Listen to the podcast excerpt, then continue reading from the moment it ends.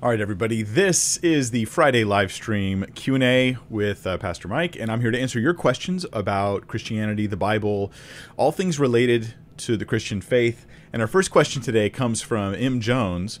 And while I read and then try to answer the best of my ability his question, know that we are taking your questions from the live chat right now. We're loading 19 more questions, and I'll be answering all 20 of them today.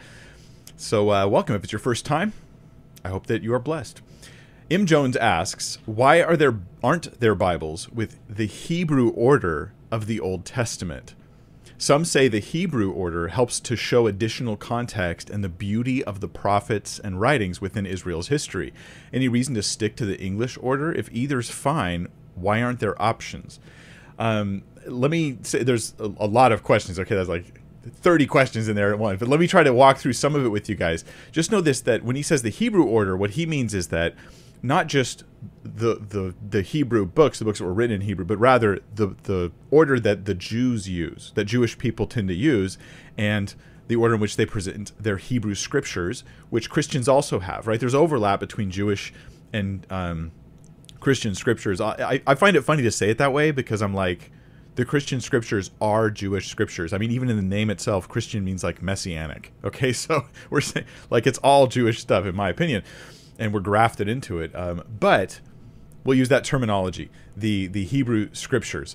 And what I'll do is I'll show you guys. Um, let me tell you a couple difference. We have first off, there's the number difference. Okay, in the in the Hebrew Old Testament, the there's 24 books, but in the Protestant one, there's 39. And so some people think, wow, what's all the number differences? But this is, they're actually the same. It's the same books, the numbering is different. So Samuel, Kings, and Chronicles, which in my Bible here are in English are in each two books, First and Second Samuel, First and Second Kings, but in the Hebrew uh, Bible they are one book each. Okay, Ezra and Nehemiah are also joined as one book, and then twelve of the prophets, the minor prophets, twelve of them are joined as one book called the Twelve. So they have 24, we have 39, but they're the same exact. It's the same material. There's no difference. On the other hand, in Roman Catholicism, they have all the same books as we do, as as the Hebrew scriptures do, um, but they have extra books, seven other books, and a couple other passages they add that are not considered scripture by Protestants or by um, non-messianic Jews. And um, although any term I use to describe that group is going to be offensive to somebody, um, the Eastern Orthodox have even more. So they have all the Hebrew scriptures that the Protestants also have. They also have all for the Old Testament. They also have all the all the uh, Catholic stuff and they have more, a few more books and a couple other passages that Eastern Orthodox add. Yes. So, um, is the what's the difference then that this question is asking about? Uh, M. Jones is just saying, hey, why is the order different? The books are the same, right? But why is the order different? And the answer there is, I, well, I mean, I couldn't tell you why, right? But what we care more about is the implications of the order being different. I'm going to put on your screen for, so you guys can see it. Here's the order and I know it's super small, but uh, it's hard to put all these books on your screen without making the text pretty small. So I hope this is this enlightens you a little bit. So the, the Hebrew Bible, also called the Tanakh, which stands for the sep- the three sections, the Torah, the Nevi'im, and the Ketuvim.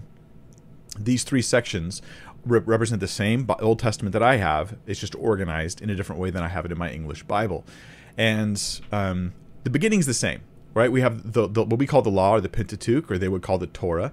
It's, it's Genesis, Exodus, Leviticus, Numbers, Deuteronomy. That's identical. And then right at the beginning of the next section, it's the same, right? Joshua and Judges. And after that, things start to have more variety. So what I'm used to in the, these is the historical books in my English Bible, being there Joshua, Judges, Ruth, the books of Samuel, books of Kings, Chronicles, Ezra, Nehemiah, Esther. That that's a chunk there. But you'll see that these things are not in that same spot in the Hebrew Bible. Um, instead, you have Joshua, Judges, Samuel, Kings. Chronicles is all the way at the bottom. It's the very last book instead of being there in the historical category. And then we have the prophets Isaiah, Jeremiah, Ezekiel and the 12th. So there's pros and cons of these different lists and the, and the different ways of doing it. Definitely, Jesus was familiar with the three um, the, the the three section categorizing of the Old Testament because he talks about the law, the prophets, and the writings. Like he specifically refers to them with those three categories. In Protestant Bibles, we have them. We have all the same texts. we have them organized, not law, prophets, writings, but law, historical books, wisdom books, or poetry books, and then prophets. Um, so there is slight differences there. Let me give you a couple pros and cons of the different perspectives, and then I'll add, I'll, I'll, th- I'll throw a monkey wrench in the middle of it all for you as well. Before we go to our second question today, so the um, the Hebrew Bible has the book of Ruth. The the Hebrew, if you go and just buy one in the store, it's probably going to be this way. At least that's what I think is the case from what I can tell. They have the book of Ruth down there at the bottom, in between Song of Solomon and Lamentations. Okay, that's interesting because Song of Solomon is a love song. And so reading Ruth after that, you're going to be reflecting on Ruth and Boaz after having read a love song between a between a woman who's of a like lower station in society than the man, and that's kind of like Ruth and Boaz. So it's not that Song of Solomon's about them, it's not, but it will change the way you approach the book of Ruth potentially if you happen to be noticing that. Right? Then you have um, things like um, oh, but for us, by the way, in the in the Protestant you know order. We have ruth after judges. Okay but that's because ruth takes place chronologically in the time of the judges. That's the first verse in the book of ruth right? So it takes place in the time of the judges so it's put there. So now you have you've read through judges you're familiar with the setting of ruth and now when you go into ruth you have a historical perspective not a topical perspective which is what you get from the hebrew ordering here. Um, other hebrew orderings will actually put ruth after proverbs or perhaps because there's multiple. There isn't just one order for Hebrew. Others would put it before the book of Psalms as the first book of the writing, so that there's going to be some challenges there that people have. Um, the Hebrew Bible that we have here that's popular today has the prophets closer to the kings, and I, I like that. Right, the there is Joshua, Judges, Samuel, and Kings. Right, you're, you're reading this these histories of Israel heading into their kingdom, the kingdom phase of, of kings, I should say, and then you have Isaiah, Jeremiah, Ezekiel, and the twelve you're reading that right after reading the context in which these people are prophesying. Okay, I like that because in the English Bible we have Isaiah, Jeremiah, Lamentations down at the bottom. You, you've read through Kings and then you've read tons of other stuff before you're reading the prophets who are prophesying during that time. I like that. Helps you remind you of their setting. In the Hebrew Bible, uh, Lamentations is here between Ruth and Ecclesiastes.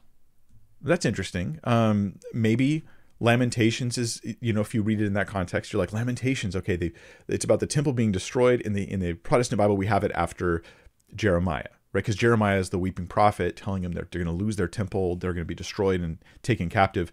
Lamentations is the regret, the lament after all that takes place. So it, it makes a lot of logical sense for it to be after Jeremiah. Um, I, I like it better that way personally. It's just a personal preference. But if you have it, Lamentations after Ruth, then what you've got now is you've got a book um, of a woman who lost everything, right? Naomi lost everything, was in lament, and then had it restored to her in an unexpected way, even through a Gentile who was a, a, good Gentile, so to speak, right? And Lamentations has them heading off into the foreign land, having lost everything, hoping for the restoration. So there actually is like this thematic connection between Ruth and Lamentations. Then you have Ecclesiastes after Lamentations, which is very very somber and sad and tough to go through. So it's interesting that you'd have Lamentations and Ecclesiastes together be a very depressing, uh, but not hopeless, not hopeless, but a very down moment in the text. Interesting, if you ask me. Um, let's see. In the Hebrew Bible, uh, Job feels very poetic, right? In the in the ordering here, Proverbs and Song of Solomon sandwich the Book of Job. Well, these are very poetic, you know, books so Job feels more poetic. In the English Bible, Job is after Ezra, and Nehemiah, Esther, than Job. Then there's the other poetry books. And so you're like Job is kind of in the middle ground between history and poetry in the Hebrew order. Now, this doesn't, I'm not telling you what Job is, I'm telling you how it affects you when you read it in those contexts. So it does impact you potentially. It does impact you. Um, the Hebrew Bible ends interestingly with Chronicles instead of the Protestant, uh, you know, English Bibles typically end in Malachi. Um, Chronicles starts with Adam and it ends with the a, a, promise of a restoration into the land. Okay, so it's it's almost like Chronicles at the end of the Hebrew Bible is a survey of everything so far. almost, it's not quite a survey, but but it has that feeling being situated there. Malachi ends with this hope of the Messiah and the forerunner for the Messiah, which is John the Baptist, right? So it obviously makes a lot of sense to end with Malachi as well. Either way, I think is okay, and that's that's gonna be my my bottom line here. Uh, either way is okay. The the books are inspired. I do not think the order is inspired. Some people do. They think that you have to read in a certain order. Um, but even the order I just showed you, the Hebrew Bible, is probably not the same most common order during the days of Jesus. During Jesus' time, we probably have a slightly different order that is more reflected in the Talmud, but not necessarily in a lot of Hebrew Bibles you can buy in a store. So there was variety. And the initial books, the Pentateuch, they tend to always be in the same, well, they just are always in the same place, in the same order. But when you get down to the writings, you get to that third section. That's where there's lots of variation in even Jewish sources and even earlier Christian sources. Here, I think we should be gracious to each other. We should think about maybe on your own, read books of the Bible in different orders. You know, why not um, try reading Isaiah after you've read through uh, Kings, right? Because then you're getting more of Isaiah when when they're when when he's actually active. You know, when you read about Uzziah, maybe you pause there and you go to Isaiah, and it was after the death of Uzziah that Isaiah prophesied. So it just helps you to just mix things up a bit to realize that the the Bible is there's a lot of variety going on there. So um, let me just make sure I got your question in full and answered it. Um, why aren't there Bibles with Hebrew order of the Old Testament? That I, I mean, I can't tell you. Like, it's not a conspiracy. Okay, um, the the early church is more influenced by Greek, right? They're more Greek speakers, and the Septuagint order in the Greek translation of the Old Testament more influences them, whereas the Hebrew tended to be a slightly in Hebrew tended to have a slightly different order, and so they seem to be diff, inf, different language influences. So I wouldn't call it anything weird or to worry about. It's just kind of how history is. Um, some say the Hebrew order helps show additional context. I think both orders help show additional context, and that's why we should always be aware that these books interrelate in different ways, and that's healthy. So I think both orders are helpful in different ways. Any reason to stick to the English order? Um, just because we're very used to it. And so when you're looking, you open the Bible looking for a book, it's easier to find it because it's always been there for you. Just like if I was, if I was raised with the Hebrew Bible, I'd want to stick with the same order too, just to find it, just to find it more easily. I wouldn't make a beef about it either way. Um, why aren't there options? Because publishers probably realize that when they when they change the order of Old Testament books and put it on a shelf, people are going to look at it and go, "No, I'll buy the other one that has the order I'm used to." Okay, so you could blame publishers, but I'm going to say it's people that lead the publishers to do it that way because people are used to it. They want it that way. Not an issue I'm going to debate about. Something interesting. Let's go to question number two. This is an anonymous question that says regarding divorce. Um, you mentioned that my wife just handed me a note, so I got to tell you guys something. All right, I'll just do it now before I forget. Um, this is my wife. She's great. She hands me a note. Um, update Bible Thinker app. Look, if, if you have our Bible Thinker app on the smartphone, which we do have a free app in the App Store for you guys, you can update it right now if you go to um, uh, your your wherever you update your apps. And so it's just called Bible Thinker if you want to look for the app, and you could uh, download it on your phone. It's got video content, searchable. It's all free stuff. You could you could watch things by series, or you could listen to just the audio, so you can track a whole series. It's all there for you, for free. Um, but you need to update the app. We just did an important update, and this is an announcement for anybody who's a supporter of my ministry as well. If you're a supporter of Bible Thinker and you don't need to be, I'm I'm like overjoyed at those of you who just consume tons of content and you never you never feel the need to support like that's that's the agenda that's the goal of this ministry is free resources widely available um, but for those who are supporting we've just changed over our our support like service we were using something called cornerstone now we're using something called kindful so everyone who's got an account and is given through cornerstone has to re-sign up through kindful we've found that Kindful is going to much better meet our needs, and especially with international issues, with being a large ministry, even though we, we're small staff. Um, yeah, we need to do that. So, so you'll need to reset up, and you can just go to BibleThinker.org to sign up for that. We've actually we've canceled everybody who's giving our cornerstone, so everyone's have to re-sign up if you want to continue supporting. All right, question number two. This is regarding divorce. Anonymous question says You mentioned that verbal slash emotional abuse is only a valid justification when it is extreme. How do we think biblically about what God would consider to be extreme? I'm finding it hard not to doubt my own perceptions, but my husband is in complete denial. Also, where the husband has essentially separated from the wife within the marriage, is it still not permissible to remarry? Your ministry is a comfort and a blessing. Okay, I, I I, I have to limit myself for your sake on how I answer this question. There, it is. It is an, It is a very unwise counselor and a harmful counselor who gives you major life decision advice based off of knowing three sentences of your situation. I cannot do that to you. It would be mean and cruel. And as though as much as you are desperate to get clarity on your situation, I don't have and I'm forgiving for my limits here, I don't have clarity reading only a few sentences about your very specific scenario. So that's why when I taught that divorce and remarriage thing, I taught principles that you would need to apply carefully into your life. And I know there's sometimes a disconnect where it says, okay, I hear the principles, I'm not sure how to apply them. And that's what this question asks me. It asks me to take these principles, which you've heard, and apply them to you specifically. But think of how, what danger I bring upon myself and you when I give you counsel about what to do with your life, knowing this much about your scenario. So, what do I mean by extreme?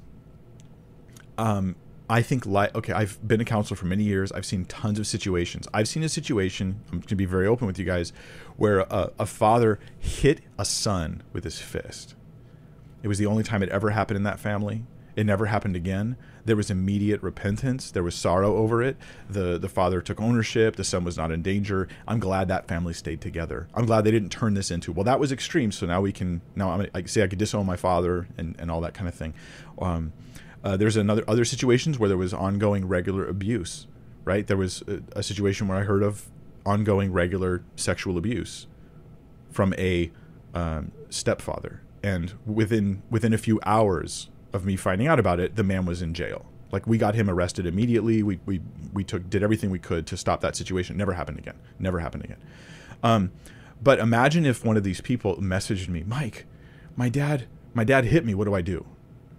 Or my my dad has touched me inappropriately. What do I do? And I thought, I'm just going to give them advice when I really don't know their scenario.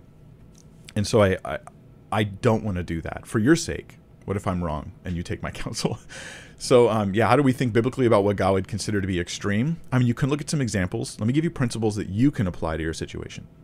Um, when uh, uh, when we look at the scripture and you and you ask yourself, when do people say violate the the structures that God has put in place? That are that are good structures, like whether it's government or family. When do they violate those structures and it's often because the person's genuine safety is at risk. Their physical safety is truly at risk, or there's just, I think, extreme oppressive behavior on the part of um, one person to the other. So they flee. Okay, David fled. He, he had committed himself to Saul. Saul was was was uh, ridiculing him, persecuting him, and even actually trying to kill him. Even though it was a flare up moment, it wasn't like he always did it, but that was enough, right? and so, boom, he's out of there um, those things would be obvious. The the tough ones are when it comes to things like, but it's emotional pain or it's it's emotional suffering. And here I am not equipped to help someone online. You need to reach out to godly counselors. Meet with I mean, it's your marriage, it's your life. Meet with multiple counselors. Talk to them about this. Don't just have a 5-minute talk with a pastor, like meet with counselors. Pastors aren't always counselors. Sometimes they're just teachers. You need to meet with someone who can sit down with you, meet with you, hear all that's going on. You completely bare your heart to them, and they give you the counsel you need. Don't hide what's going on to protect your your, your sense of um, being embarrassed. Confide in people you can trust. Right? Confide in them. Get their advice from you to apply this stuff.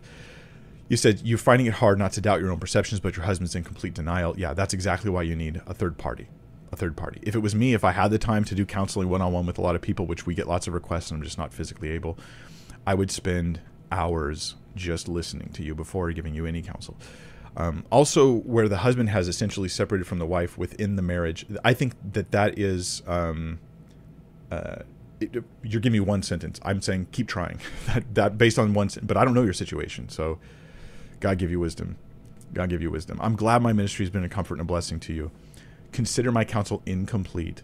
My real advice find someone you can tell every detail to and don't protect yourself at all. Don't just say what your husband's done wrong. Like, you tell him, like, open heart, op- open life. Just this is what's going on. These are all the details. I'm not going to exaggerate. I'm not, and I'm not going to minimize. Now, what, what do you think I should do? And then, if you're not totally clear, you get more counsel from more people. That's just, I think it's your only option. So, God help you. God bless you. God give you wisdom. Number three, the question is from Leslie Johnson. Says, "Hi, Pastor Mike. Can you please uh, explain how we should properly interpret Matthew 24, verses 45 through 47. I know JWs, Jehovah's Witnesses, think it's referring to their governing body, but I'd like your opinion. Thanks. Okay. Um, Matthew 24, we're going to look at it together. This is the uh, governing body verse. This is probably the faithful the faithful uh, servant verse. Um, let me take us there just a second. Matthew 24, 45 through 47. I'll put on your screen as well, everybody. Who then is the faithful and sensible slave? Uh, this is the NASB version, New American Standard. Who then is the faithful and sensible slave? Let's remember this phrase. Whom his master put in charge of his household to give them their food at the proper time. Blessed is that slave whom his master finds so doing when he comes. Truly I say to you that he will put him in charge of all his possessions. Um, the uh, the NASB is pretty is more like a literal translation, right? Leans more that way. So you're going to find like this phrase faithful and faithful and sensible slave, which is hard to translate into our modern vernacular because we we hear slave and we we have a modern understanding of that word that is actually different than it is in ancient times. But the idea is that Jesus is talking about someone who's a servant, right? And the master obviously represents God, in this passage. It obviously represents God or Jesus, who is God, coming and rewarding that servant after some time period. And what is he? He's faithful. He's faithful to the to the master, to the to to God. And he's sensible, meaning he's making good and wise choices. That, that just like the the the servant has tasks, they have authorities, they have things like that. Um, and Blessed is that slave whom his master finds serving when he comes. He will he will be in charge of all his possessions. He'll be elevated up and he'll be given even more authority. And if he's evil, he'll be punished. Okay. Um, now the the Jehovah's Witness organization teaches that this is them. That the faithful and they, they use the term faithful and discreet slave, but sensible is what we have in, in, in ASB. And they teach that the organization is them, that, or that the slave is an organization and the organization is them. Now, early on, from what I've read in JW literature, early on, it was the Jehovah's Witnesses all together. Then it was the organization sort of more exclusively. And now the faithful and discreet slave, it has it has shrunk down to focus more on the, these specific leaders, the elders, the, what's called the governing body of the Jehovah's Witnesses. They are the faithful and discreet slave, or the faithful and sensible slave. There's a few problems with this. One is that Jesus is just offering a general principle, as he does many times in his parables and in his discussions about the coming, uh, the second coming. He's like, "Hey, um, I'm gonna I'm gonna leave. I'm gonna depart, and you Christians, plural, you are being given responsibilities." And this would refer if if you're in you know charge of a household to give them their proper food and order. This would probably refer to genuinely servants in the church people who are blessing and serving others. So anybody who serves in that um, teaching leadership position in the church. So there, I would agree that there's a you. I wouldn't call it a governing body. That's the problem. That's a problem. It's not one body. It's rather each person has an opportunity to be this faithful and sensible servant for Christ. Um, one of the problems with this, though, is the Jehovah's Witness organization uses this to claim that it's almost like a prophecy that Jesus is telling them, hey, there's going to be this organization that we're going to call the faithful and sensible slave or discreet slave, and they're going to be the ones you can trust. So the question is, who is the faithful and sensible or faithful and discreet slave? Who is this one? And then the JWs are like, it's us, it's our organization, it's our governing body. They're the faithful ones. Jesus is not making a prophecy. He's offering a a warning not a prophecy. There's no promise that there will be some specific faithful and sensible slave. Instead, he's like, will you be this or will you not? Right? If you are this, right, you're going to have this blessing from him, right?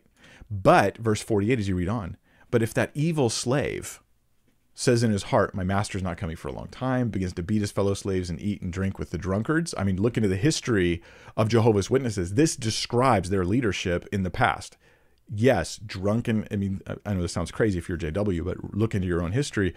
The drunkenness and the abuse of the people who are serving the organization. Absolutely, this is the case. Let's look at the deaths from blood transfusions and the um, abuses from the leaders and stuff. Um, if they find that, the master of that slave will come in a day when he does not expect him, and an hour in which he does not know, and will cut him in pieces and assign him a place with the hypocrites in that place there will be weeping and gnashing of teeth. The bottom line is this Jesus is offering basically a, a, a, a wake up call to all those who are serving others in the name of Christ. So it does apply to leadership. But it is not a promise about some special organization you have to find and then you can trust them. Rather, it's kind of a threat to whoever serves in Christ's, Christ's name that they better be a faithful, which the JW organization is not faithful to Christ because they've reinvented Jesus and they've had false gospel. And they're not serving the people that follow them because they're they've had many abuses to them. They use them as props um, to prop themselves up. So that that would be my answer to that. Um, doesn't fit the context at all. It's treated as a prophecy when it's really more like a warning. It applies to anyone who serves others in the name of Christ, and it's act and they act like it applies specially to some special elite chosen organization. All right, question number four. Uh, Kevin Lionel says sin is objective, but isn't it sometimes subjective? For example, you may be convicted of a certain activity and won't do it, but I do, or vice versa. How many uh, and how modesty is different around the world?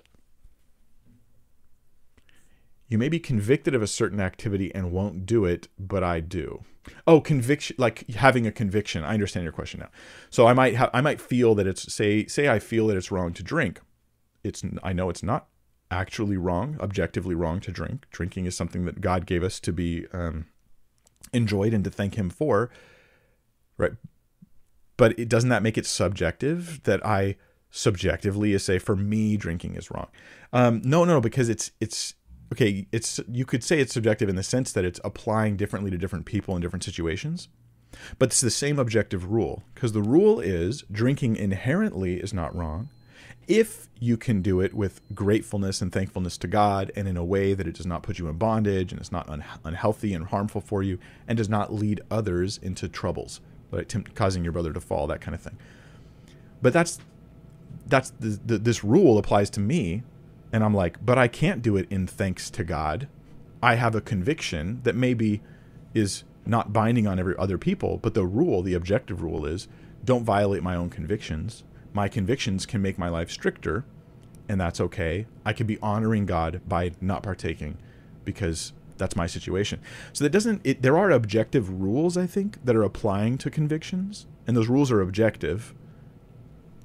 Um, it's kind of like saying when the light's red, you stop. When it's green, you go. And here's on the issue of drinking, where we all drive up to the light, and for some of us it's green, and for some of us it's red. But the rule is applying the same way. Um, I hope that that helps to some extent. You also asked the following, um, and how modesty is different around the world.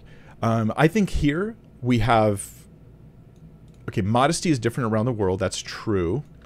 But we're talking about pop culture version of modesty. L- let me say this God has an understanding of modesty for men and women. And that is our objective rule for everyone.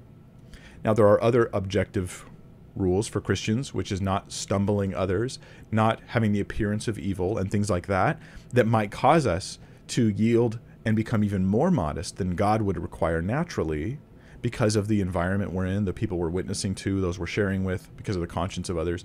And so we, it's always in the Christian attitude that I will willingly take on extra restrictions on my life, even though I have those liberties, as an act of love towards others. That's how I would view the modesty thing. Most or many of our cultures, they're violating certainly God's solid rules on modesty. Um, even if they're not violating, this is Southern California, right? We have cultural rules of modesty that are definitely lower than God's. Like this seems very obvious to me. Okay, I, I, you go to a beach and you see a bunch of people with almost no clothes on. It seems obvious to me that this is not the modesty that Christians are called to. And there's plenty in my culture who will disagree. What I'm suggesting is here I think culture's wrong, violating the objective rule of God. Okay, so I think that, yeah, I think bikinis are obviously immodest. Is this how is this controversial? It's, it's how I don't know how this is controversial at all for Christians. I think the bikinis are obviously doesn't mean that women wearing bikinis are intentionally trying to stumble somebody. I think many of them are just completely have no conviction about it. Here's a case where conviction is too um, it's too slight. Conviction doesn't rise to the level of what is actually our calling. It's okay if your conviction rises higher than your calling, but it's not okay if it rises lower. And this is, I think, the case because our culture is our culture is immodest um, rather than having rules of modesty we should pay attention to. But I think that there's still objective rules from God on these issues. I don't think these are subjective. I, I think there's even underneath the the sort of different treatments of things, whether you call someone sir or, or by their Mr. or Mrs. or first name, that these can zoom out and see uh, more objective policies, moral rules that are guiding and directing us in the different situations we're in. Gary Leister says, Are there really accidents? For example, a freak car accident. How do we square God's will with what might seem like a totally random event or accident? Um,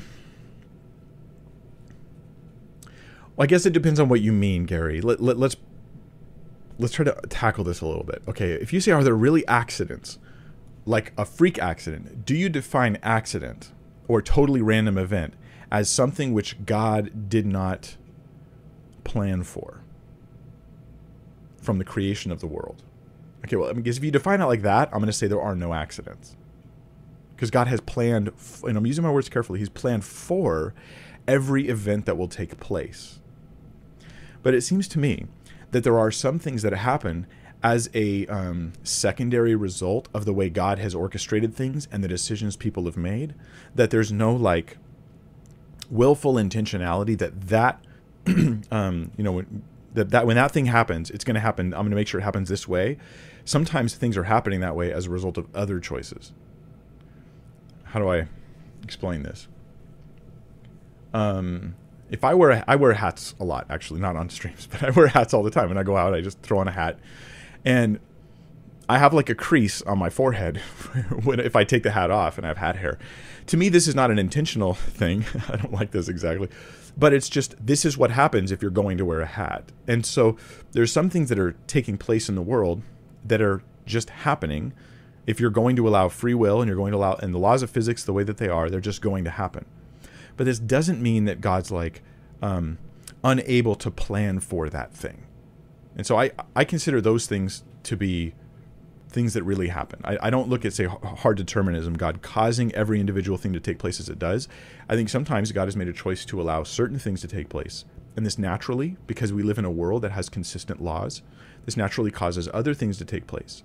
Here, I would say some of these, even evil things, some of these bad things, are simply the consequence of the good thing God is allowing. And so, in this, we have to have some category for saying, you know, that was like maybe accident isn't the right term, but it certainly is not. It, it was something God planned for but not caused. I would I would maybe put it that way. Words kind of fail here a little bit. Um, there are accidents, of course, in the sense of no one, no, no, humans were intending for that to happen. That's a different question, though. Um, number six. No more questions. We we're all full. I got all 20 questions. Thank you guys for joining me. I do this every Friday at 1 p.m. Pacific time. That's California time, depending on whatever time of year it is. And um, and you're always welcome to join with your questions before, during, or after. And you can check it out on the on the podcast, Bible Thinker, or on our website, BibleThinker.org, or on the app, which I just told you all about. Make sure you update your app if you already have one. And um, here's the question number six. Anonymous question. Please teach us to talk about why Christianity is true. Three to five points in two to three minutes. Baptized January 31st, new Christian here, learning so much from you. Thank you. Oh dear. Summer, you know, when you summarize hugely important issues and things, it that's the hardest. It's easier to talk about it for an hour sometimes than it is for three minutes. Um, why is Christianity true? Let me offer some chief points that come to my mind right now. One, Jesus rose from the dead bodily. Okay, I want you to see Jesus as like in here's like a in idea wise, here's like a thought exercise, as like an octopus, so to speak. Um, Jesus is in a sense like an octopus in that if you grab an octopus, whatever its arms are grabbing, you're going to get that too. You get that get that picture? You're reaching to the water and you grab an octopus and it, it's got its arms out and its suckers are holding on to some stuff. You're going to get all of those things with the octopus.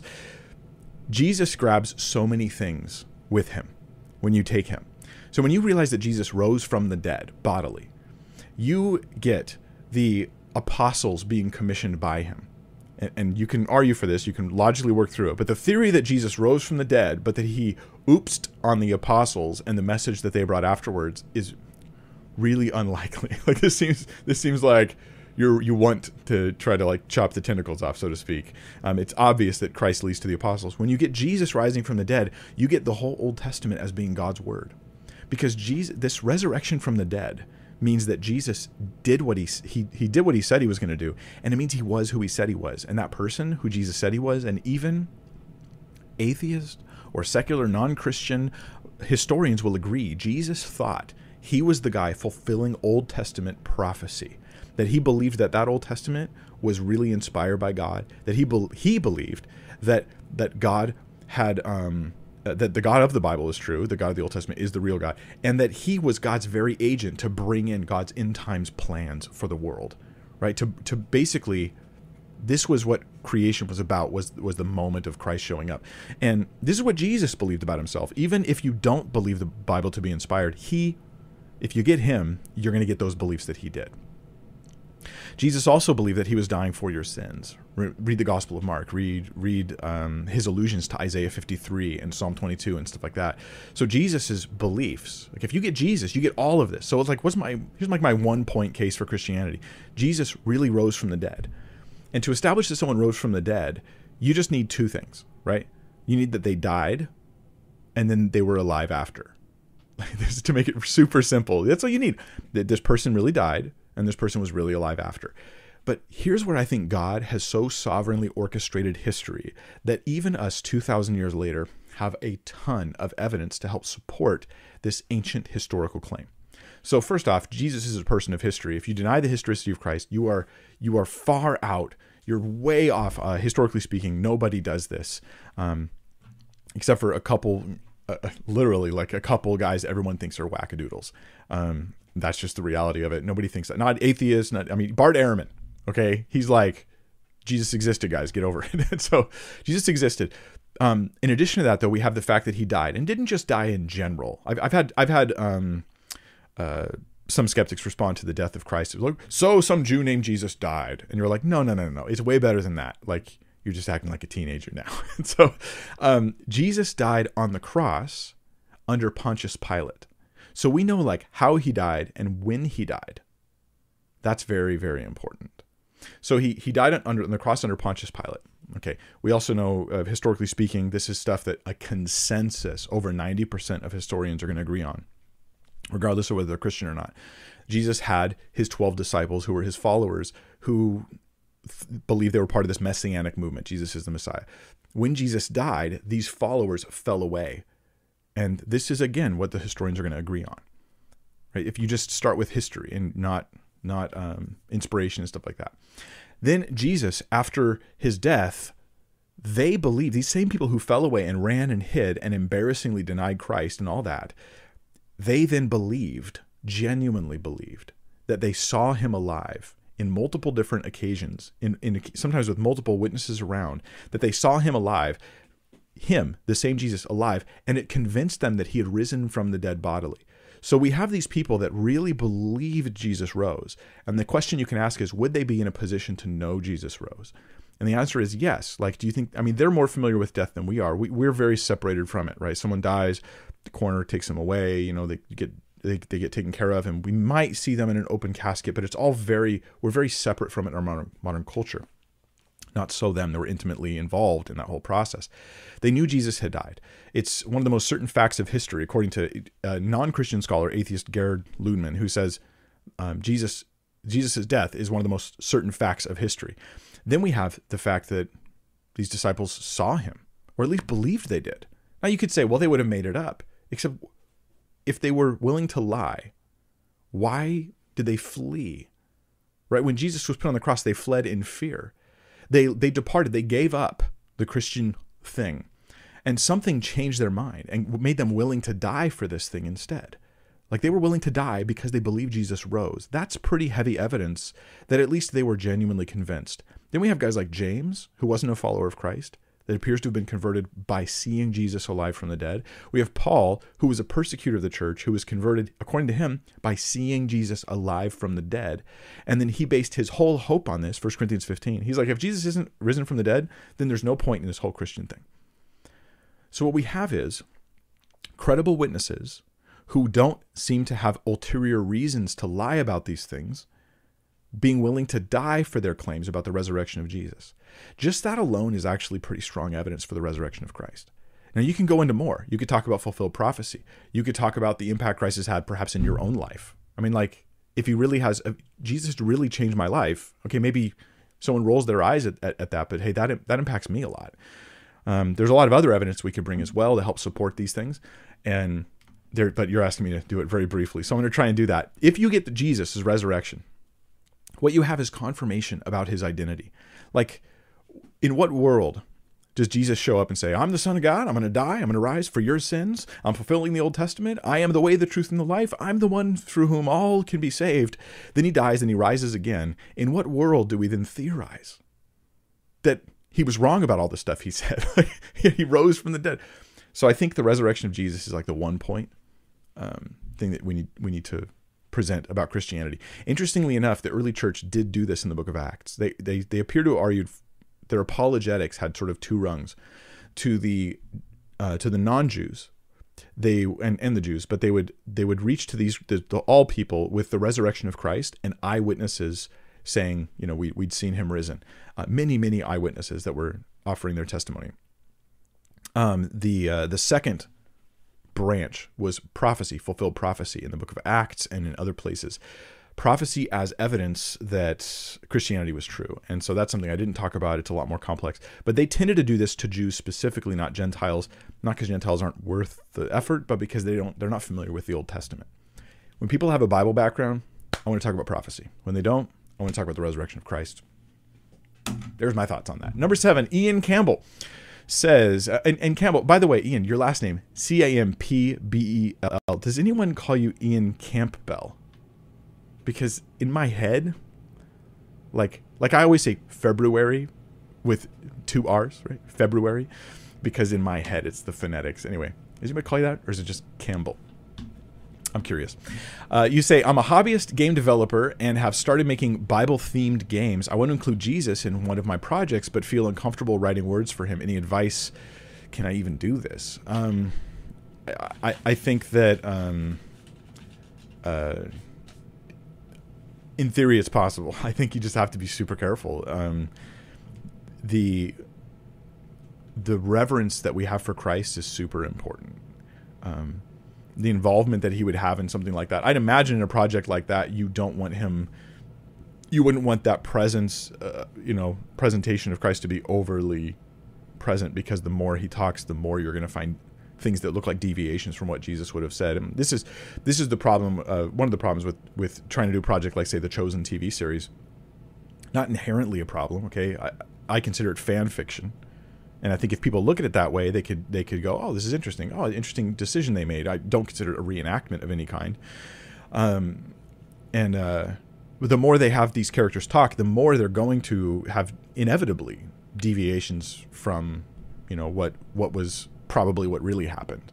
It's just inevitable. It's unavoidable. So one way to deal with that is to just not have him doing as much. uh, other ways to do it as a game developer is you could do things that are more like um, allegory, right? You have a character who represents Christ, but isn't Christ. And so C.S. Lewis does this with his um, uh, Chronicles of Narnia. Aslan is the Jesus character, but nobody thinks for a second that what Aslan says Jesus is saying. You know, there's no confusion there. So that's another approach you could also have. Um, so yeah, I, I, mean, I would encourage you to be very careful. The more you know Jesus, the more you study theology, the better you'll be able to consider these things and to know what the teachings are of Scripture. But if you have an actual Jesus character saying things that Jesus didn't actually say, I you're, you're inevitably going to be moving into at least concerning territory. And the more cautious and thoughtful and careful you are, the better. Um, yeah, there's pros and cons though. Um, I don't know if Scripture has given us clarity on that. Does maybe do the game in a way that everybody knows you're not trying to say Jesus actually says this. It's it's just your understanding of how Jesus is.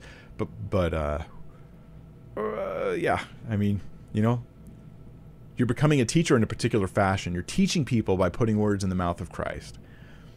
They better be consistent with Christ. Uh, read James 3, first few verses there. Let not many of us seek to be teachers. Right, we'll be judged more strictly.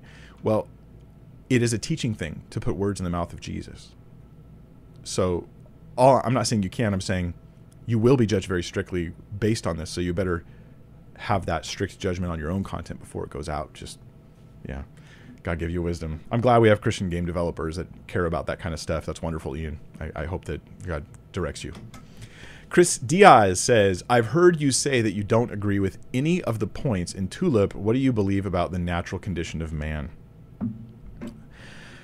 So, um, I believe that man is depraved. Um, I, the and, and, you could even say like you could say totally depraved. I'm not I'm not sure how how I parse that term. Okay, so let me tell you the part of tulip total depravity that I disagree with. And I could be wrong. Okay, I just I really think this is what Scripture te- is teaching me on this topic, but I'm definitely open to learning and understanding it better. Um, so my understanding total depravity in tulip in Calvinism includes something specific that is not just that you do sinful things, not just that even when you do good things, you often have ulterior, or maybe even always have some kind of ulterior motive. I don't know if I would agree with that, um, that part of it, and that's something I'm going to get pushback for. um, uh, I think that it's possible that people sometimes do good things for good reasons. I, and and the, I'm not kidding. This seem this may seem like a controversial theological point where I disagree with a lot of people, so don't take my word for it. That's just my current thinking on it, and I'm open to correction. Um, but that is what I, my view is. Um, but I do not think for a second that people's good works are meriting them any standing before God when they stand before Him on Judgment Day. I think that we're all we're all very sinful. We're all very wicked. Just because I think someone could do something good doesn't mean I think they could just be good or that they ever, like put it this way, that they ever would be good. All of sin and fall short. I think that the description of man uh, before the flood, the thoughts of his heart are wicked all the time. That that that, that does have application today. Um, so, where do I disagree with Tulip, though, that is like why I would not consider myself Calvinist or Arminian, is that the total depravity includes this concept that if the Holy Spirit starts to like internally make you aware, convicts you of sin, righteousness, and judgment to come, right? Like Jesus said, the Spirit would convicts us of sin, righteousness, and judgment to come, and you're aware of the gospel of Christ is being preached to you, that you lack the capacity to say yes. That's an important point in total depravity, and it's an, it's a point uh, Arminians and Calvinists agree on that in our fallen state, right from birth on, hearing the gospel preached, having the Holy Spirit convict us of sin, righteousness, judgment to come, you will never say yes to God because there's something in your will that is crippled. You don't have the ability to choose any different than rejecting God and rebelling against God. Here, we're not talking about earning your salvation. We're just talking about saying yes to the free gift of the gospel. There's no good work being performed that merits anything. It's just a yes to the gospel. I think people can do that. So that makes me not Calvinist because I, I don't think, because Calvinists believing you cannot say yes to the gospel even that's why they believe regeneration happens first. Boom, God regenerates you. Now you can't help but say yes. Arminians have a different answer. They go, no, no, no, no. It's it's not that God regenerates everybody, but it's that you have this thing called prevenient grace. So every person gets like you're naturally fallen, you will always reject, but but God does like a special work by his spirit in you to enable you to at least make the choice now. Now you can choose yes or no. Where I disagree with the Arminian is I don't see why I have to say we're in a fallen state and a special work has to be done to get me to the place to say yes or no. I think that you you're in a fallen state, but you can still say yes or no. There's my answer in a nutshell. And uh, I do have some videos on this in my video on what happens to babies when they die. I have two videos on that, but the first one um, well, I guess, and the second one, I deal with sin nature in much more detail. And if you guys are interested, um, I'll put a link below to that. And maybe, mods, maybe you could put a link to my two videos on what happens to babies when they die and the theological questions that that brings up. And you put that in the comments. Gene Robbins has a question. If the word clear is used to describe a teaching in the Bible by two Christians with opposing views on the same teaching, wouldn't that void the effectiveness of using the word in that way? Uh, it just means one of them is wrong. So it doesn't mean both of them are wrong. I mean, at least one of them is wrong. One goes clearly. This is this is what I would always see in commentaries. It drives me nuts, right? Commentaries go, well, obviously this, and oftentimes people use the word obviously in commentaries to tell you something they're not going to defend, because they just go, well, obviously, and they move on. Now, sometimes maybe it doesn't need to be defended. Okay, I said earlier, obvious. It's just obvious to me that wearing bikinis is immodest. I didn't defend it. And somebody out there is going to be like, well, it's not obvious to me. And I'll be like, well, it's because you're immodest. that's my answer. And so maybe you think I'm being rude, but I think that's the real situation.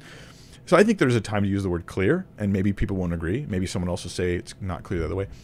But what I want to encourage you, Gene, is don't fall into the trap of feeling that because this guy says it's clear this way and that person says it's clear the other way, I can then have no clarity. That's an easy temptation, right? I'm looking to someone to tell me what to think on this issue. You say this is clear, you say the opposite is clear. What it just means is one at least one of them, if not both of them, are, are wrong. That's all it means. And then you can continue to pursue clarity. And you ask questions like, what makes it clear? Why is it clear that that's the case? And um, and you can uh, you can go on. So it doesn't void the effectiveness of the use of the word in total. It just means that person was using it incorrectly. Um, yeah. Go to number 10 here. Dylan Rinker says, Do you have any advice for dealing with a miscarriage? It's the first time in my life where I've been angry at God. I know He's sovereign, but it's difficult to accept. Thank you for your ministry. Dylan, you need to, like, I would encourage you talk to someone who's gone through what you're going through. Please. Um, the what I've seen, okay, I've not experienced this. What I've seen in those who I know and care about who've shared some stuff with me about going through the same scenario, miscarriage, is that it it was a it's like a slow roller coaster. Right, roller coasters they zoom down and then spinning around or whatever, but it's like that, but in slow motion. And the the amount of time it took, at least a friend I know I can talk about, the amount of time it took for this thing to hit them, it was like wave after wave after wave, right? And it was sort of this season of I'm I'm angry. But I but here was the key, Dylan, and this is something that that my friend had. She said that and my impression from her was that she was angry, but she she knew she treated her anger like a temptation and not like something she was choosing to own. And that's really important.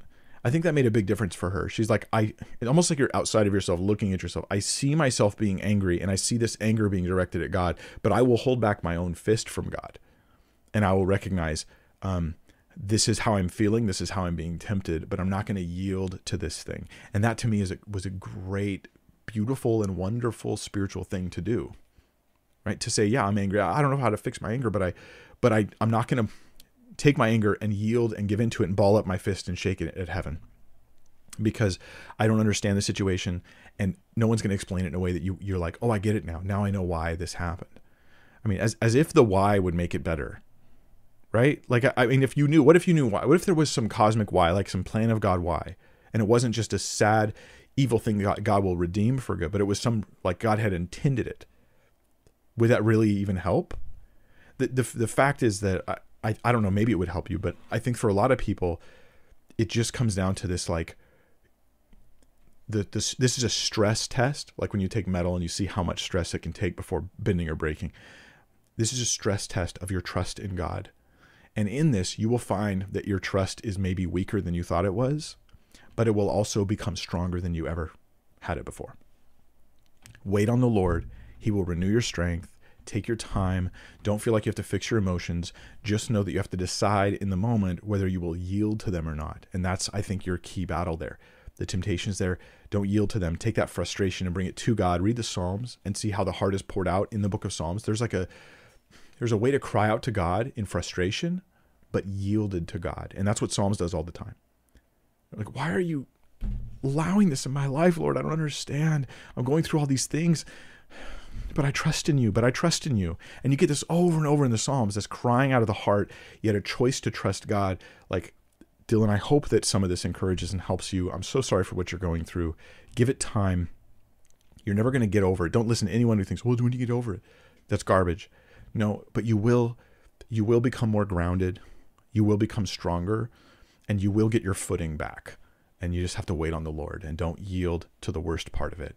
Um, other than that, I go back to the first thing I said, which is find someone who's gone through it and talk to them. They're going to understand it in a way nobody else does and maybe able to give you some some help. Yeah, God bless you. God help you. Lord, we pray that you'd help Dylan, help him and his family, help them to overcome and deal with this and to find your comfort and the way to navigate their anger that we all understand. In Jesus' name, amen. Wrong way. Number 11, Andre B says, Hi, Pastor Mike. Hi, Andre. Does James 5, verses 14 and 15 say that a sick person should ask elders to pray for him and he will always be healed? The text seems to be quite straightforward on this. Let's just look at the passage together. James chapter 5 in verse 14. Is anyone among you sick?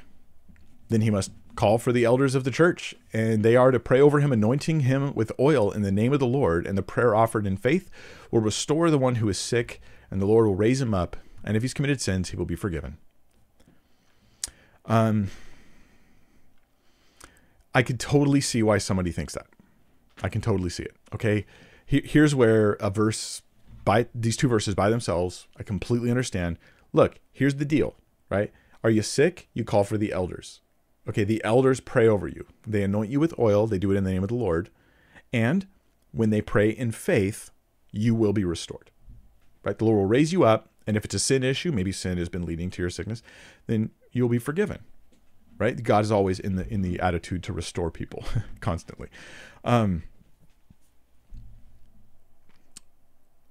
so I can understand why somebody gets this every time is the feeling that they have on this passage. I think that we have to then bring in other scriptures to help uh, give us clarity on that. Okay, you can read it that way. Does it have to be read that way? Could it be in the context that James is writing to people who know that it's not every time, but this is the procedure? And what could be what what could it be that the natural readers would know is the thing that might make it not every time? And I, I think, and I'm going to say something that might sound complicated, but I spent a lot of time on this, so follow with me here. See if you agree um, and I'll link you to a video where I talk about it in more detail. Um, I think the thing, the pivot point, could be this prayer offered in faith thing. Now, the faith healers will act like faith is something that you are going to have to stir up and you have to proclaim and believe. You choose to believe that God's going to heal that person, and if you believe it, it will always happen. Um, I think that this is provably false in practice because there are many people who really do believe that a healing is going to happen and it doesn't right? if this kind of faith is present in these miracle services all the time, yet there are countless people who go up for prayer and don't get healed. There are people who are sick right now. You might have like cerebral palsy or something like that. You're listening to this thing and you're like, oh, I've believed. I have believed that I was going to be healed, got prayed for, and I fully believed I was healed. And then I tried to go about my life with healing, and, it, and I wasn't. And then others will point to you and be like, see, you lacked faith. And I'll be like, no, I think you guys are misunderstanding a key element here in healing. And that is going to be the, the will of God. I think that when God heals, he often will give special faith, an, an awareness. I'll put it this way. Let me change the word from faith here to an awareness. He will give a special awareness that he's going to heal, and he'll give that awareness to the person who's praying. This often happens, and it's not something they stir up, it's something God has gifted. He's giving an awareness of the healing.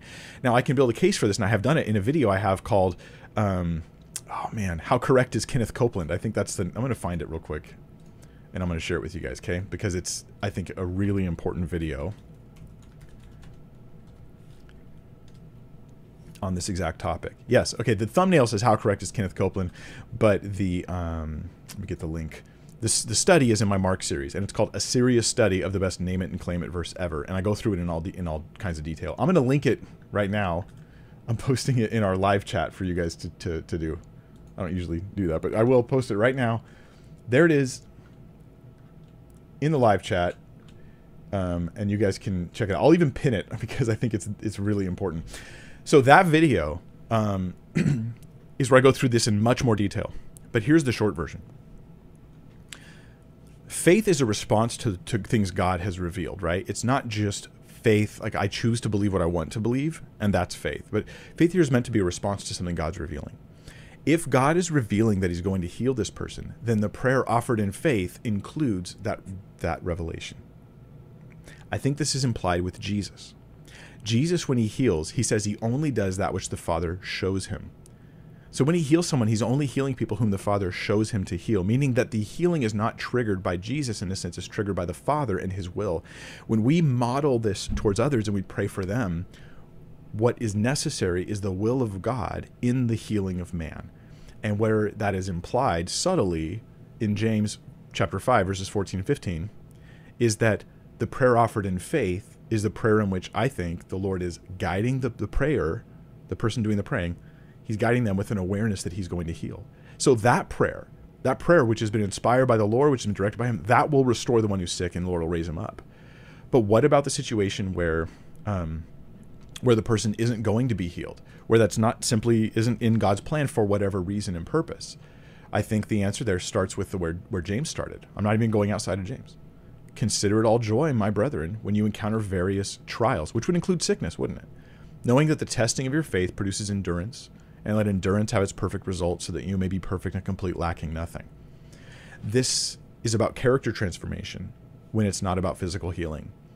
And so James 4, uh, James 5 gives us a formula for churches dealing with sick the sick, right? Pray for them, anoint with oil, and the prayer and faith, which I think is instigated by God, not man, brings their healing.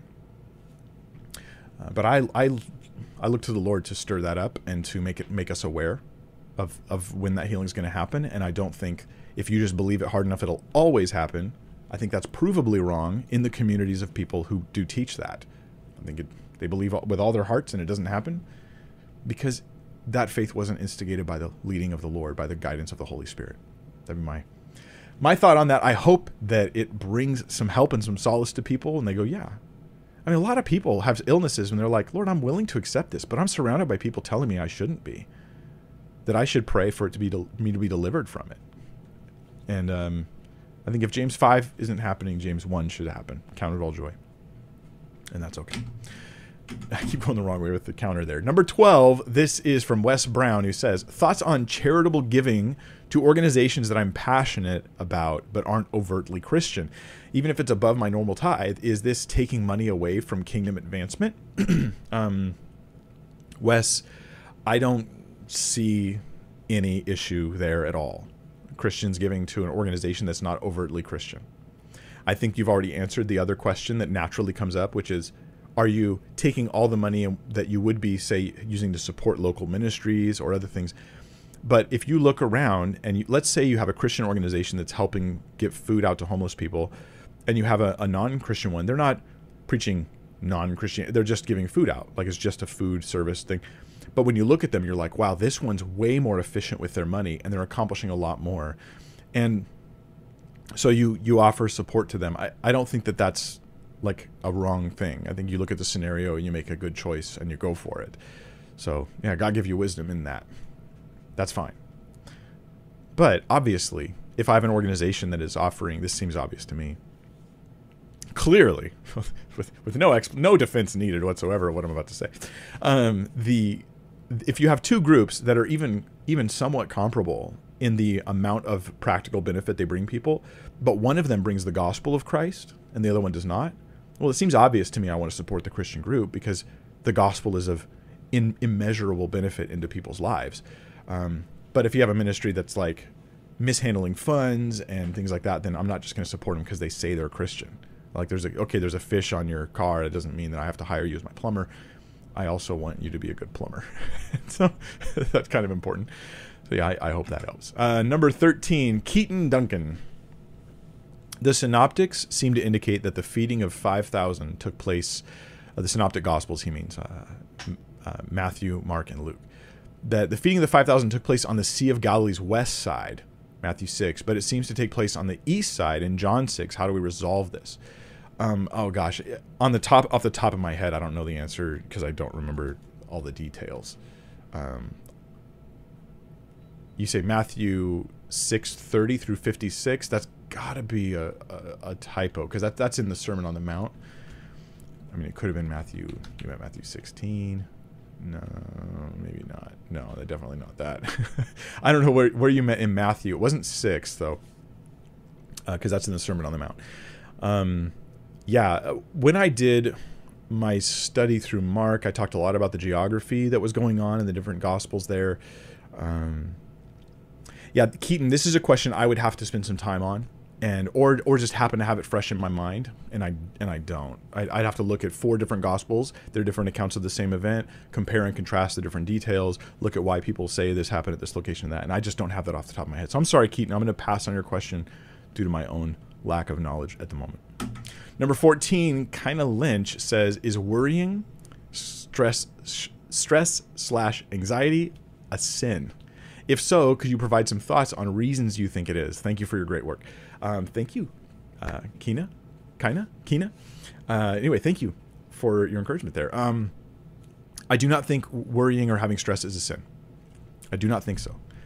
Um, I remember toying with the idea many years ago, and I, I never really thought it was, but um, I know I'd heard people act like they say like, "Don't worry," you know, when you worry, it's a sin. I, I know I'd heard that, not much. It's not like that was pervasive in, in the Christian community I was in. It wasn't, but I know I heard it and I thought about it and I was like, oh yeah. And there feels it feels like something's true about that. That there's like a certain kind of worrying that that would be approaching like, you know, I could use the word sin, but let me let me use a different word, um, faithlessness or lack of trust. There's a kind of worrying that could be lack of trust. That could be like, God, I'm not believing, I'm not trusting you and your promises to me. And that that is an, a, a symptom of a very real problem in my life spiritually. And so the worry, um, what if I'm what if I'm not what if I'm not forgiven even though I've trust even though I trust in Christ? What if what if Jesus just isn't even real? What if all these that kind of worrying is is a dangerous worry like to me. It's harmful to me. It's very much a problem and it needs to be dealt with and resolved. I need to overcome this. I need to be at that place of security in my relationship with God and my trust in Christ. That's very important. So just calling it a sin might misdiagnose it slightly because it sort of misses out on the idea that you are being eroded from within. like this is bigger than just um, you did something that was wrong, which is every sin's a big deal, but it's a different category. I'll put that than just sin is a broad category. This is a more narrow thing. This is eroding my trust between me and God. That kind of worry, I think, is really problematic. So if my worry is like exhibiting a lack of trust in God, then there's a problem. But, and this is super important, worry doesn't mean you're not trusting God. Jesus had many worries.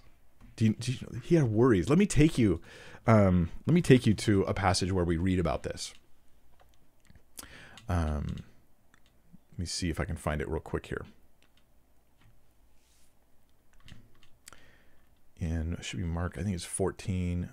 Here we go. Mark 14. Look at what Jesus. Now, look, if Jesus could worry, then I can worry, at least to some extent, at least to the extent he does, right? So let me uh, read it to you now. Um, this is where Jesus is in the Garden of Gethsemane. He's about to be betrayed. They're gonna they're gonna carry him away, and then he's gonna have this like horrible night. He's gonna then be beaten and and harassed and rejected and embarrassed and shamed, and then he's gonna be crucified. So this is right before that moment. Imagine how you would feel in you know the night before you know you're going to be murdered slowly publicly shamefully while all your fr- friends and family will reject you and be ashamed of you and you will publicly be shamed. Um, and this is the moment he's he's facing. And so he goes to pray and they hear him uh, praying but this is what jesus tells the disciples. It says here in verse 33 of mark 14 and he took with him peter and james and john and began to be very distressed and troubled he is like really, really emotionally bothered. And he said to them, Look at how he describes himself. My soul is deeply grieved to the point of death. Remain here and keep watch. Jesus, we know from other scriptures, here's a real contrast.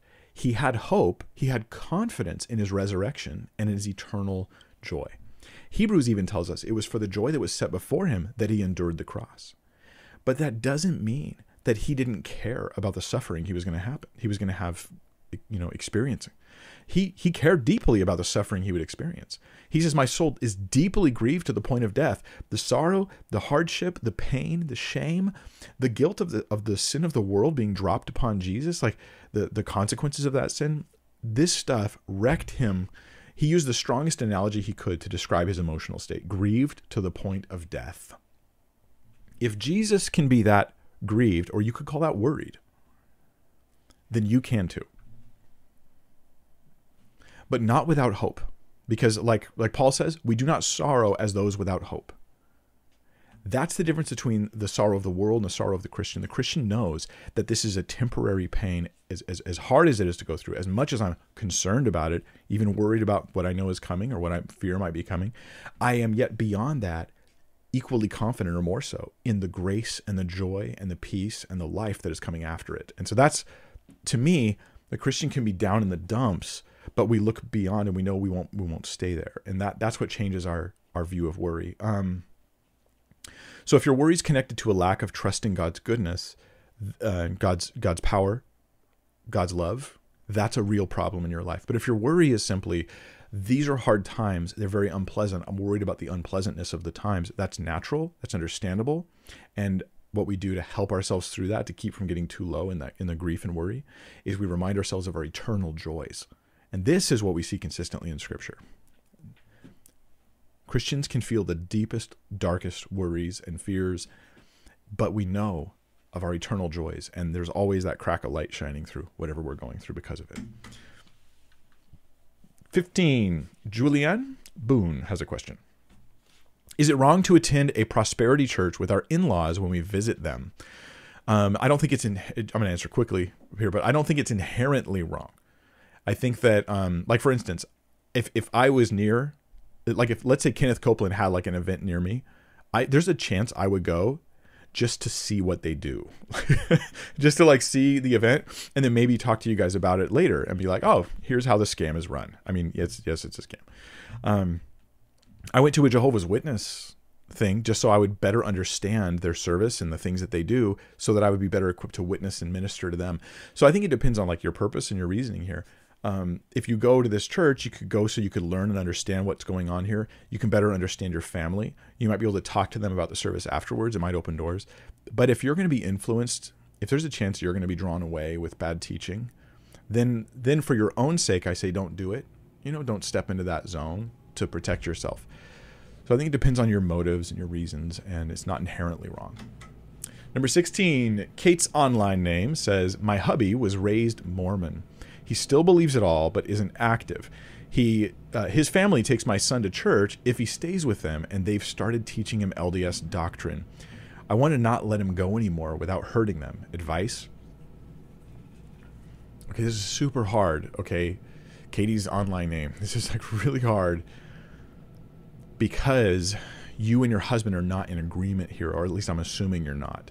If you had your husband's agreement, you could go as a couple right? And if it's his, it's his family particular. So then it would, I think he would be the one to go, um, and just tell them like, yeah, you know, my, you know, you guys can't, you guys can't do this. You can't teach him this stuff, and he could drop that down. Now you don't have that agreement there, so you can't come united as the parents, and so it starts to get more complicated. I would encourage you first to talk to your husband about it. Try to get him on your page and say, look, um, this is how I feel, and your options are you, you do your best to put your foot down without destroying your marriage. It take a lot of tact and wisdom. Um, and if that doesn't work, which it may not, then you do your best to debrief your kids.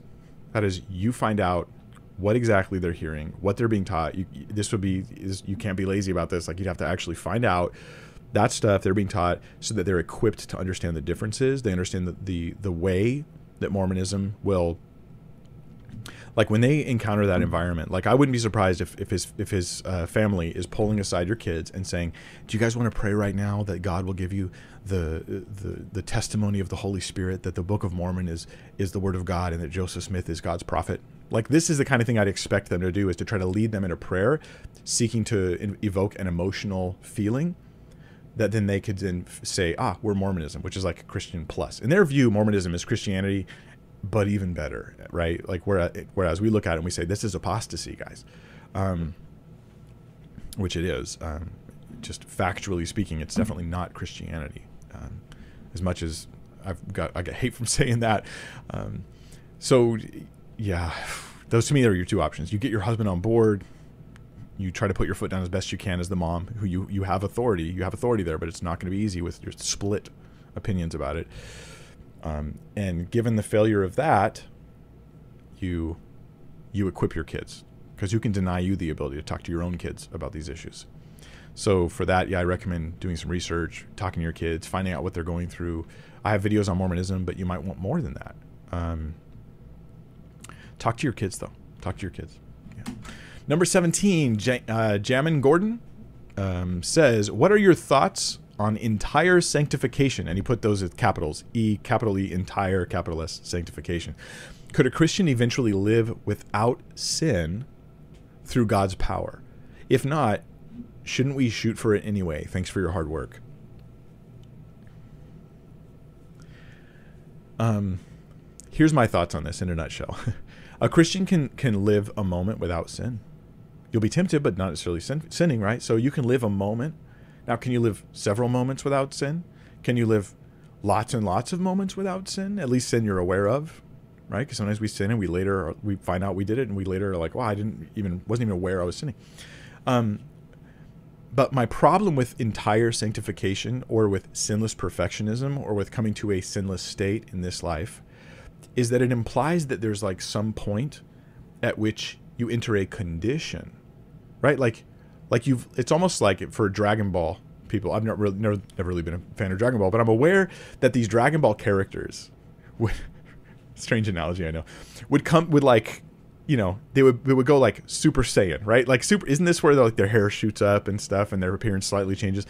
And you see super saiyan isn't just them trying really hard and doing well which is what i would consider a christian being sanctified is but rather super saiyan is like you reached a state where you now have new abilities and new powers you didn't have before that's the part of sinless perfectionism or, or entire sanctification that i object to implying that Christians will reach a spiritual condition where they flip a switch and now they're there. Now they're elevated. Now their hair has, has, has, shot up into the air and gone white, and the wind is blowing, and the lights are coming off, and now they've got superpowers. That view, to me, is really problematic for a number of reasons. And one of them is that people who think they're in this place of sinless perfection are almost, in my experience, they're almost invariably arrogant it just seems like all of them are suffering continually from the sin of pride. Um, the ones that I've encountered who say, "Oh, I, am sinless perfection," it's like you just see pride dripping off of them, which tells me they're not really right. They, what they've done is they think they're. Su- it, imagine, okay, here's draw this Dragon Ball analogy out to a guy who's done youth ministry. Imagine a junior higher who pretends he's going Super Saiyan, and he's like, "Oh, I got all the power," and you look at him and you just think, you little dork. It's just you pretending. That is what I sometimes think when I see people saying that they've reached the state of sinlessness or entire sanctification. Is they're like the junior higher pretending they've gone super saiyan when they really haven't, which lowers their guard against sin and creates a judgmental environment where they judge others for not reaching their level. And that whole thing is because they're treating a daily battle like they've reached like a super saiyan level of spiritual you you get what I mean. I'm sorry for using such a weird analogy. I hope it, it connects with you though. So there's my thoughts on that. Um, can a person not sin for extended period of time? It, certainly seems possible to me. Um, is there a condition, a state you reach? Boom, I'm there. I've reached the state of sinlessness. No, stop it. That's when we go to heaven. When we when we stand before God, we will no longer be in the flesh when we stand in our new bodies, we will not have the flesh in the, even though we'll have a physical body, it won't be the flesh in that sense Paul talks about, where the flesh is constantly tempting you. You will be in a daily battle as a Christian until the day you are no longer in the flesh. Then you will reach that state. Okay, so yeah, we'll be super saiyan then. Number 18. Michael Eads says, I've heard some Christians songs, some Christian songs say Christ was nailed to a tree instead of a cross, would you happen to know why the two terms are interchanged? So, Michael, this one's uh, easy for me here. So, they're interchanged in the Bible. In the Bible, we have texts that say he was nailed to a tree, and others that say he was nailed to a cross. And to understand this, you have to understand that they're they don't mean the tree and the cross like they're two different things. They mean them like they're the same thing because a cross is is very large pieces of wood, probably the trunk of a tree. And so he's nailed to a tree. It's just not a tree that's alive and planted and growing in the ground. He's nailed to a tree in that sense. It's the cross is a tree, um, and one of the reasons why the why the blurring of a tree versus a cross I think has happened is because of a prophecy. I, I should I'll call this typology more in the Old Testament with Deuteronomy. In Deuteronomy, the Jews are told that if a person is um, is killed by execution, so they would usually stone them. Generally speaking, there were other things, but usually it's stones. Um, then they would hang them on a tree. This was part of the. This was just expected in the culture of the Middle East at the time. A person who was executed was put on display as de- a deterrent for everyone else. But God didn't want that person staying on the tree. They would hang him up on a tree. So He tells them, if a person is is executed and hung on a tree, don't leave them overnight. Take them down off of that tree and bury them because I don't want to defile the land with just dead bodies just hanging there, right? God doesn't want to do that. You've dealt justice, fine. You showed everybody this has happened. Now take him down and and bury him. So he changed that practice. Now, when you come to the Septuagint, this is like the Greek translation of the Old Testament. The Deuteronomy passage is is translated a little differently. And they translate it as though it refers to crucifixion this is really this is really neat history stuff. So the the more Greek Jews, they're looking at that Deuteronomy passage, which was probably a stoning, and then they were hung on a tree, and more, more often than not, not that they couldn't have been hung by their neck on the tree, but more often than not, stoning and then hung on the tree. In this case, we're looking at the tree as a, as a way of killing someone, as a way of not only killing them, but also leaving their bodies up on display afterwards, which is what God doesn't want. So that's how they translate that Deuteronomy passage in the Septuagint. Then you get to the time of Jesus, and they look at this and they say, hey, this is all about Christ. They go, look, God says the person hanging on a tree is cursed. Jesus, and this is what Paul does in Galatians, I think it's Galatians 2. Jesus, he became a curse for us on the cross. Just like the person hanging on a tree is cursed because they've experienced the death penalty. Jesus became the curse, took the curse of Adam of, on, of sin and death, and he bore it on the cross. He died, and the person hanging on the tree is cursed. It was picture meant, uh, picture meant to draw like our eyes open to see the depth of the death of Christ that he dies for all of us as a penalty, a punishment, a, a curse to suffer for our sins that we've committed. So he dies on a tree. So the blurring is is intentional. It's legitimate because trees and crosses are made of the same material. Um, but it's intentional because it's meant to show the typology of Jesus becoming cursed for us on the cross. I think it's neat stuff. So I still want to blur it, blur it, not not confuse it, not not like we're saying things wrong, but I want to like make sure we keep in front of our minds that symbolism that's there in the Deuteronomy passage. Number 19, Christine says in Genesis 19 verses 6 through 8, does Lot why does Lot offer his own daughters to the wicked people of Sodom? Thanks for your ministry. That's a, that's a question we all ask in that passage. Um, why does Lot do this? I'll offer you a couple, uh, some thoughts on this. Um, often people will explain this passage. well, let me first just catch everyone up. Lot, he's considered like a righteous man. Doesn't mean everything he does. Pardon me. It doesn't mean everything Lot does is good and holy, but he's considered a, a, a good man. Um, in the in the text here, and he's amidst a very wicked people. Sodom and Gomorrah are the classically paradigm example of a wicked city and wicked cities of people. So these angels go down in the disguise of, of humans. Like they kind of look like humans, and they go down to check out Sodom and see how bad it really is. And the way they treat these angels, these they, the way they do hospitality towards these angels, if they're kind to them or mean to them, will will demonstrate the wickedness of the city as a whole what they do is they uh, lot comes he sees the angels the men that look like men. They're standing in the courtyard and lot's like you guys shouldn't stay out here. You're going to get killed. Like they're going to mistreat you. I know my city. It's not it's not good for you to be here.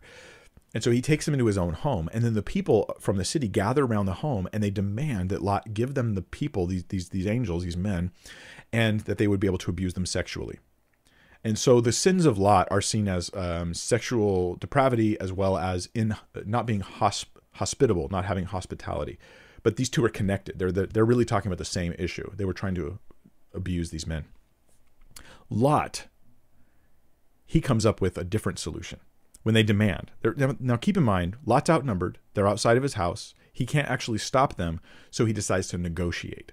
And he says, uh, when they demand that you know we want to see where are the men who came to you tonight, bring them out to uh, bring them out to us that we may have relations with them. They they wanted to molest them, but Lot went out to them at the doorway and shut the door behind him, and said, "Please, my brothers, do not act wickedly."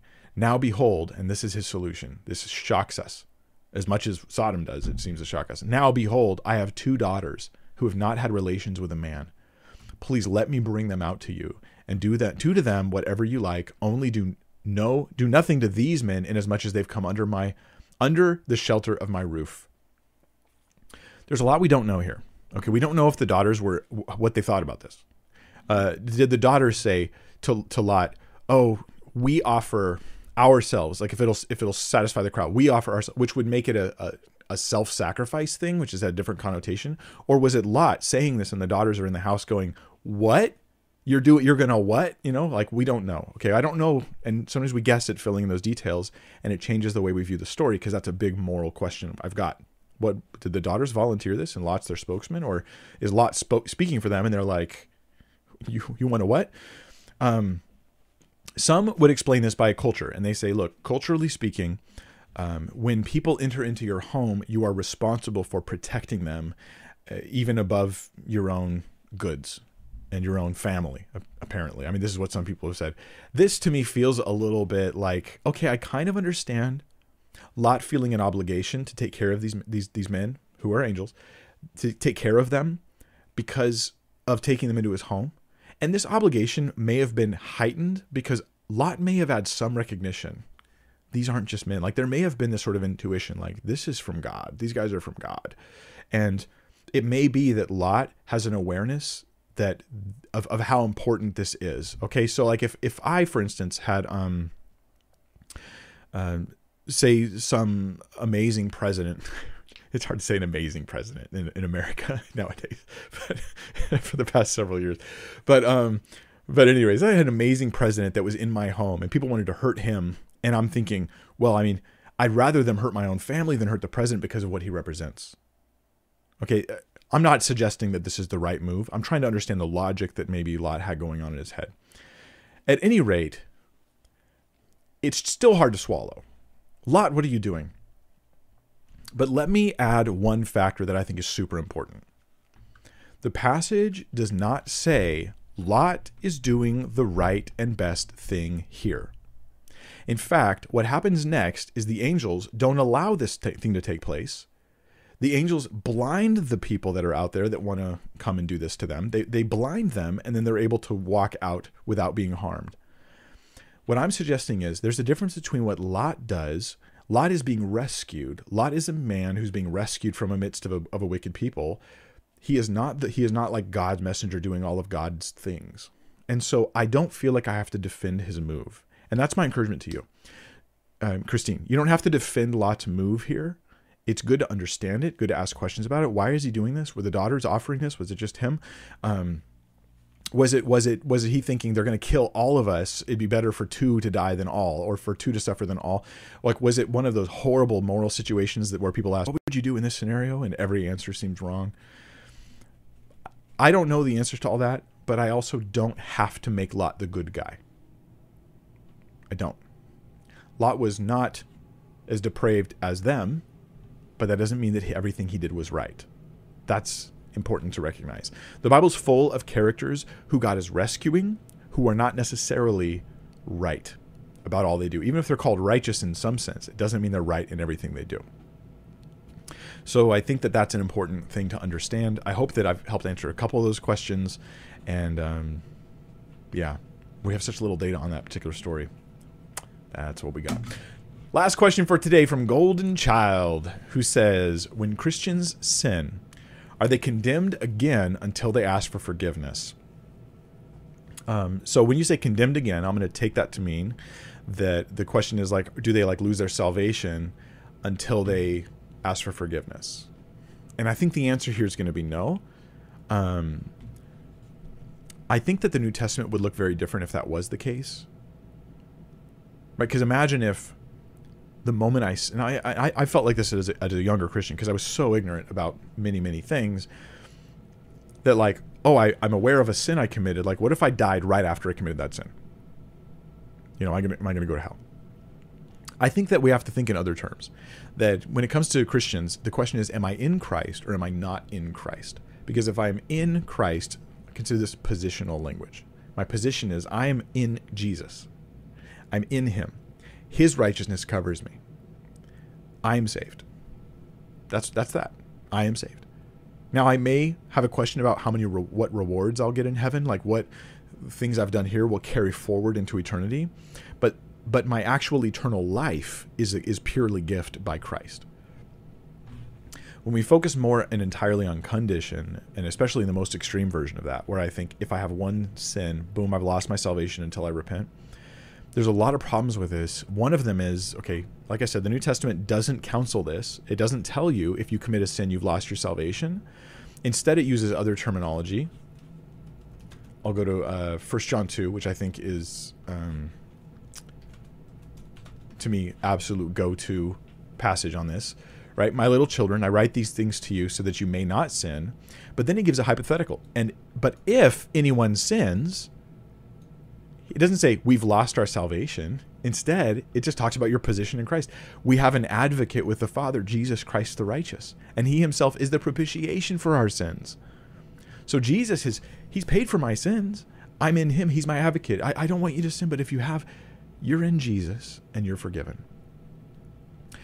It's a different question whether or not my continual sins reveal that maybe I'm not really Christian. That's a separate issue. But I'm just saying, Christian who sins, no. They don't lose their salvation. There's other problems it brings up too, though. Um, if if if you as a Christian lose your salvation when you sin, you've probably lost. We've all lost it because we're probably all in possession, spiritually speaking, of sins we have not repented of. Like there are things you've done that you didn't repent of. You were rude to your wife this morning, and you just you didn't even think about it afterwards. You never you'll never repent of it because it'll never occur to you. You thought a selfish or lustful thought, and you didn't repent of that one. So like my my thought is that that kind of repentance of each and every individual sin perfectly repenting like that just doesn't it's just not realistic. Because i'm not really that spiritually aware to be able to repent of every single thing. I often find out later boy i did something wrong. I didn't even realize i was doing. And then i hopefully i turn from that. I turn you know and i trust in god for his grace. But i'm in christ and that to me is very important. Your your position in christ means that if you sin, you are still saved. Your um, your condition, your behavior in your life, it might reveal something's wrong with your position. Like I might sin a lot, and it tells me maybe I'm not really serious about this Christian thing. Maybe I'm deceiving myself about my faith in Christ, um, about my honest commitment to Him.